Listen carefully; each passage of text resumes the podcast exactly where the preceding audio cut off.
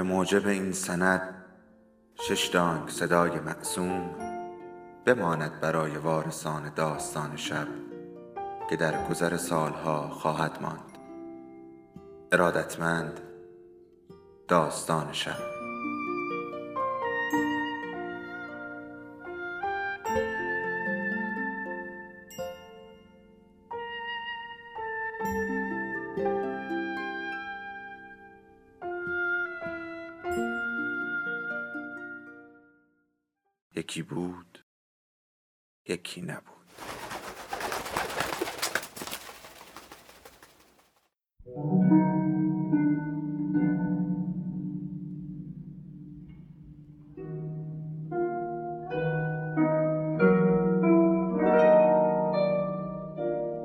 بخش سوم ادامه فصل ششم قهرمان قدیر ضمن تعمیر شیروانی از پشت شیب گاه سر را بالا می آورد.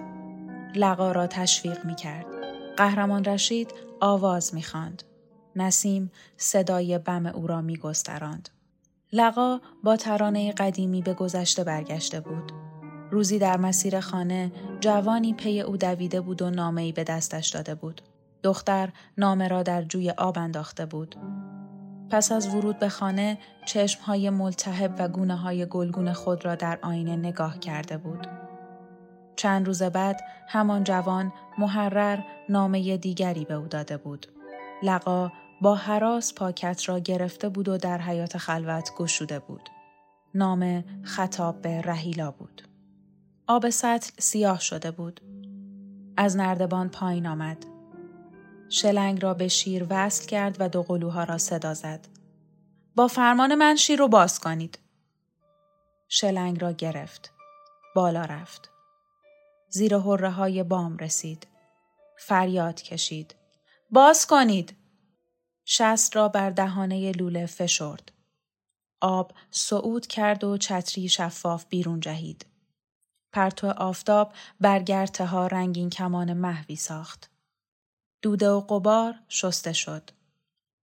از رشید کمک خواست و با هم نردبان را دورتر بردند. جبهه شمالی بنا را تا ظهر تمیز کرد. کار که تمام شد روی نیمکت سبز نشست. سر را به شانه تکیه داد. خانه برق می‌زد. قهرمان رشید از چهار پایه فرود آمد. پیراهن مرتوب را از تن درآورد. روی بند انداخت. عرقگیر چرک بر پشت و بازوی ورزیده چسبیده بود. نزدیک نیمکت آمد. به بنا چشم دوخت. عین مروارید می درخشه. خسته نباشی قهرمان. لقا از خطاب قهرمان سرخ شد. شما بیشتر زحمت کشیدید. هوا خیلی گرم شده. برخاست. رو به بنا رفت. پا به سرسرا گذاشت. وهاب سوت زنان قاب ها را پاک می کرد. گونه هایش گل انداخته بود. دست از کار کشید. لقا را ورانداز کرد. به به فولاد آب دیده قهرمان ها را از رو بردی؟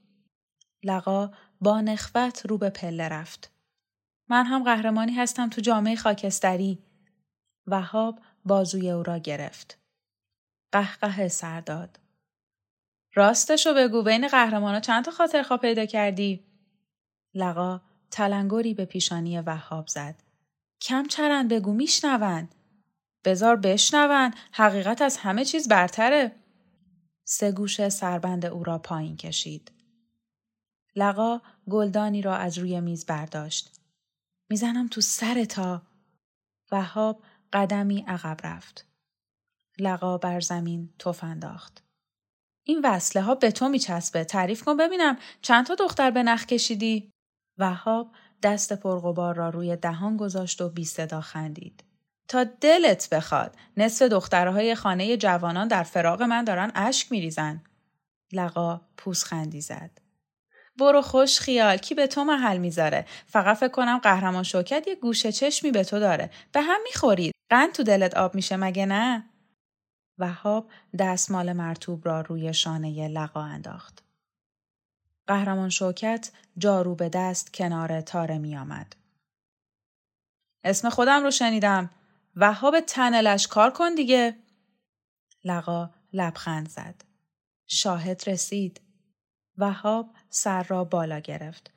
قهرمان تقصیر من چیه؟ امم به شوق اومده. یه خیالایی هم به سرش زده. شوکت جارو را در فضا معلق نگه داشت. چه خیالهایی؟ شورشگر شده؟ به یک روایت بله. می‌خواد عروسی کنه. صدای خنده شوکت زیر سقف پیچید. سست شد و روی تارمی افتاد. جارو نوسان پیدا کرد. جز جیگر بزنی. عروسی کنه؟ دلش واسه کی رفته حالا؟ هنوز انتخاب نکرده. از میان دولنگه در سر برزو بیرون آمد. شوکت جستی زد. او را کنار تارمی آورد. سر و گردن جوان را خم کرد. از این شخص خوشش میاد؟ برزو دست و پایی زد و ایستاد. خون به چهرهش دوید. چه خبر شده؟ کدوم احمقی قرار از من خوشش بیاد؟ قهرمان شوکت یقه او را از قفا چسبید. پیکر نحیف را چپ و راست برد. خیال عروسی نداری مگه؟ دانشجو تکانی خورد و از چنگ شوکت گریخت. با صدای خشداری گفت قهرمان شوکت دامن زدن به بنیادهای ارتجایی از شعن شما به دوره. بگذارید کرمها از لاشه های پوسیده تغذیه کنند وظیفه ما ساختن جهان فرداست. قهرمان شوکت قرشی کرد. بر پیشانی انگشت کشید. دنیای پیروز فردا. لحن او از شور توهی بود. برزو تارمی را گرفت. خوب بهانه ای برای از زیر کار در رفتن پیدا کردینا وهاب با دهان نیمه باز به چهره برزو خیره شد. شما وسوسه می‌کنی؟ چرا اینقدر هیکل تو به رخ لقا می‌کشی؟ اون به زیبایی برنیس که نیست. از یه طرف قهرمان شوکت مثل الهه خورشید پرتو افشانی می‌کنه. شما هم که از اون دست کمی نداری. حدادیان کنج سرسرا روی کفپوش گونی می‌کشید و نفس نفس می‌زد. بر سیبیل تیغ تیغ او تارنکبوت نازکی چسبیده بود. با هر نفس بالا و پایین می‌رفت. قهرمان شوکت داد کشید. حدادیان خوب بساب. دلم می‌خواد عکسم روی کفپوش بیفته. حدادیان گونی خیس را پرت کرد. زیر چلچراغ ایستاد و مشت را رو به سقف تکان داد. برید آتشخانه. با وجدان بیدار ببینید تشکیلات چه تغییری کرده. فراری های پشیمان دسته دسته برمیگردند. پریروز دیدم مسئول تئاتر استان چه آدم باسوادی جهانبینی ویژه‌ای داره. به وهاب با نفرت نگاه کرد. از اون کتاب خونده هاست. خم شده بود و کفشای معاون سوم آتشخانه رو پاک می‌کرد. از مسکو خبر رسیده آلکسی جان نادم هم با سرفرازی برگشته. مثل فرفره مشغول نوشتن شده. 90 درصد رنج های زحمتکشان رو تصویر می‌کنه.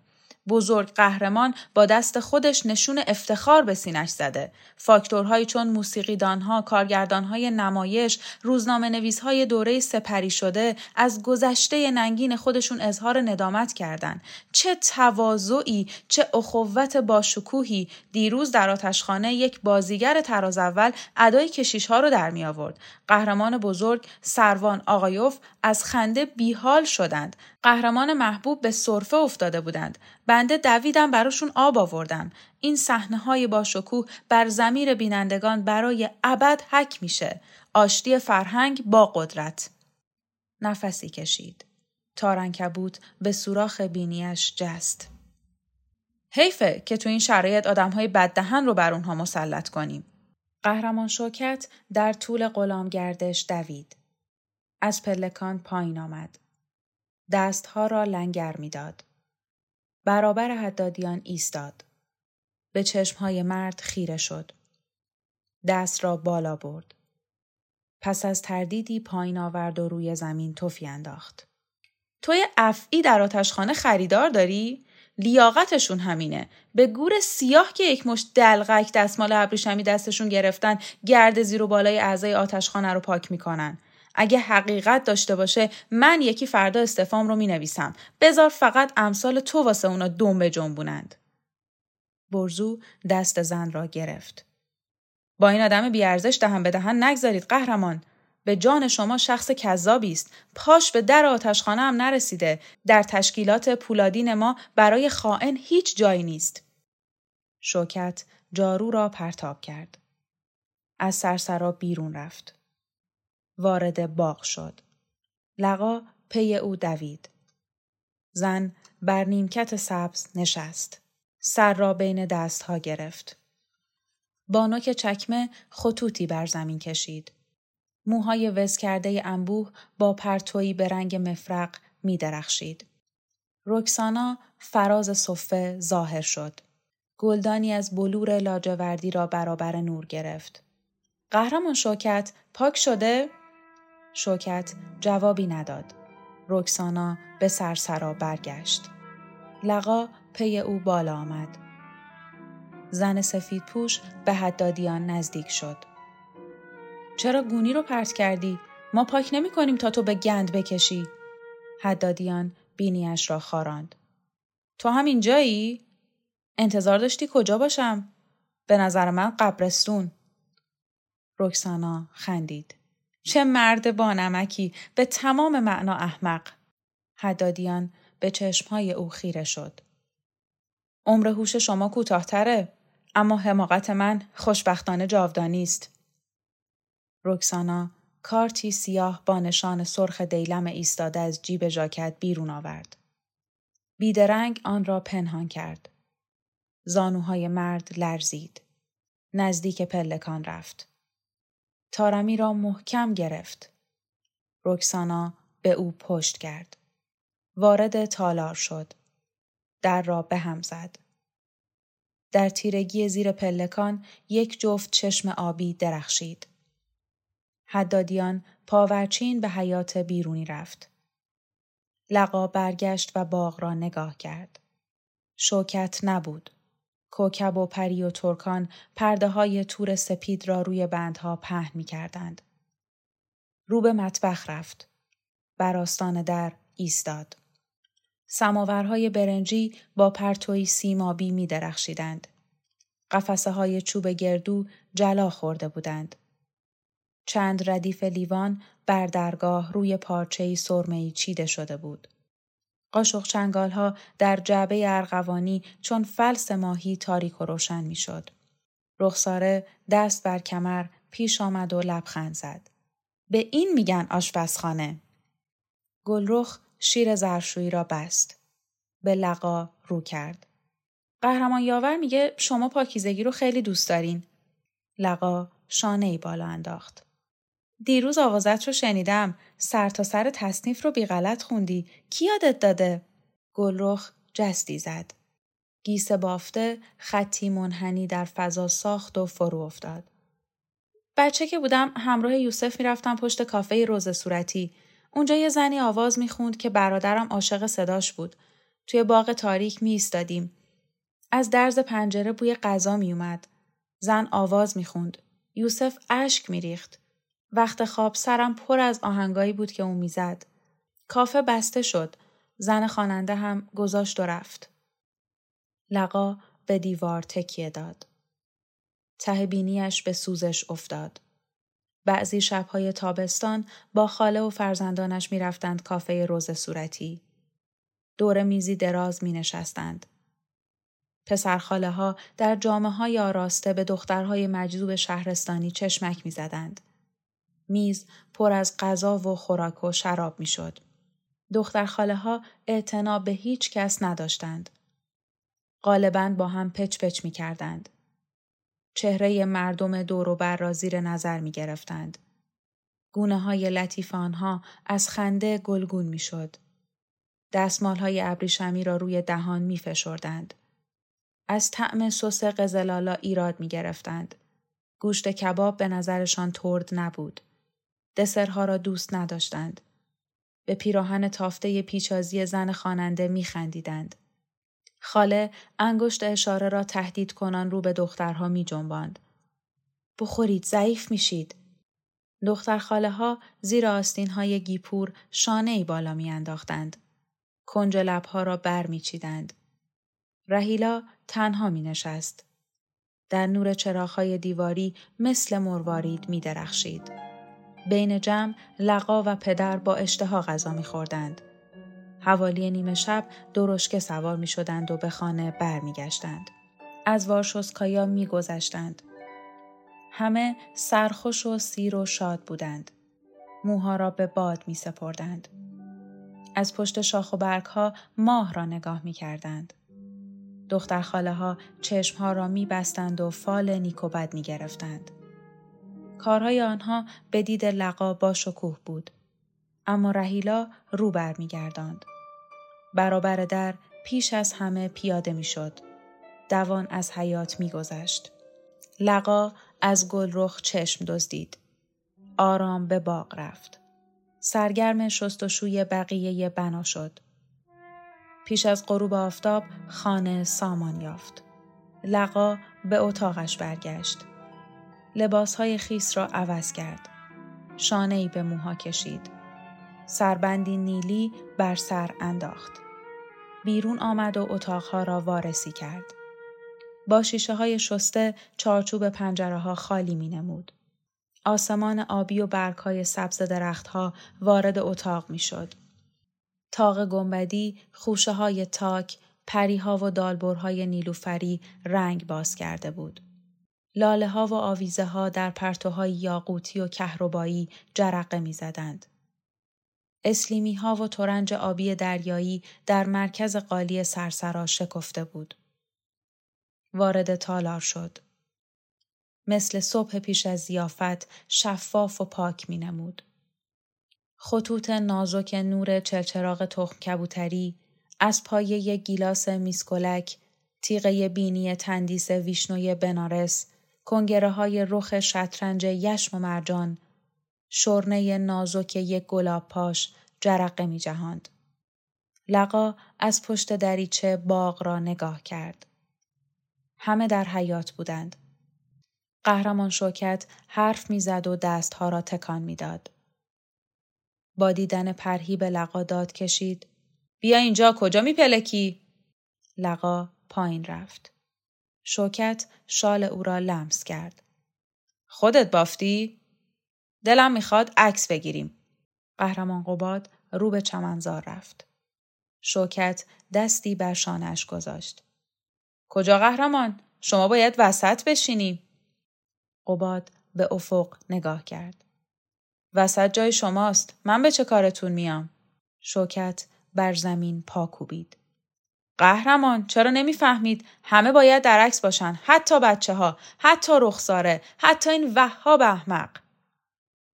اما من نیستم. شوکت دستها را به هم مالید. قهرمان قباد مردمی که به دنیا میان شاید بخوان تصویر ما رو ببینن بفهمن چه شکلی بودیم. انتظار نداشته باشید با قیافه های خیالی به خوابشون بیایم. وهاب دوربینی کهنه در دست از پلکان پایین آمد. قهرمان قباد سر تکان داد و پوسخند زد.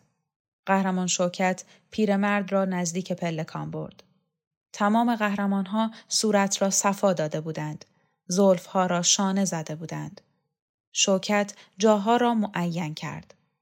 قهرمان رشید، کوکان، قدیر، یاور و تیمور فراز صفه ایستادند. رخساره، کوکب، ترکان و پری و لقا بر پله اول نشستند. شوکت قباد را روی پله سوم نشاند. خانم ادریسی سمت چپ، خودش سمت راست. دو سوی آنها یونس و برزو. دست بر هم کوبید. رکسانا! ترکان سرخم کرد. حدادیانو برده بود دم در تحویلش می‌داد با آتشکارها. شوکت نشانهای زرندود را از پیش سینه پیراهن برداشت. آفرین. دلم رضا نمی‌داد با اون تنلش عکس بگیرم. رکسانا دوان آمد و پیش پای قباد بر پله چهارم نشست. یوسف و کاوه در دو سوی او جا گرفتند. گلرخ کنار کاوه. همدوش یوسف شیرین. روی پله پنجم بچه ها چفتا چفت نشستند. گوهر عروسک را در آغوش گرفت. کنار او به ترتیب اصلان، سخا، بخشی و صابر. وهاب چشم بر دوربین گذاشت. داد زد. لقا یه لحظه بیا اینجا. شوکت گفت. چرا کار نمی‌کنه مگه؟ زرده بکشید قهرمان کار می‌کنه. لقا کنار وهاب ایستاد. دوربین را گرفت. نگاه کرد. بنای سفید، شیروانی ارغوانی، دریچه های قوسی می درخشیدند. شیشه ها زیر واپسین پرتو آفتاب شعله ور. سر برافراشت و لبخندی محو چهره او را روشن کرد. خونه نو شده مثل وقتی که ما نبودیم. وهاب پلک ها را پایین آورد. به پلکان نگاه کن. لقا سر جنباند. خیلی آشناست. مرد بر پشت او دست گذاشت. برو سر جات بشین.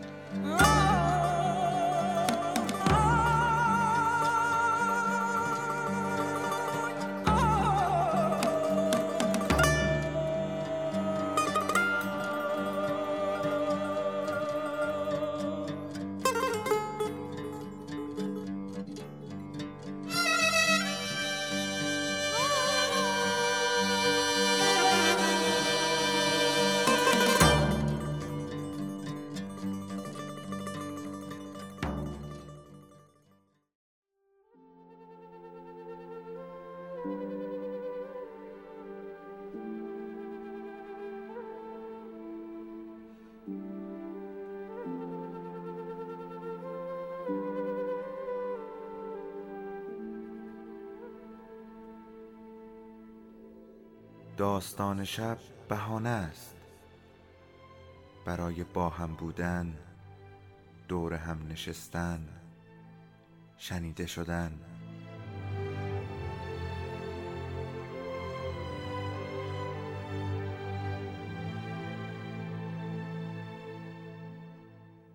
صدای افسانه ها رو میشنویم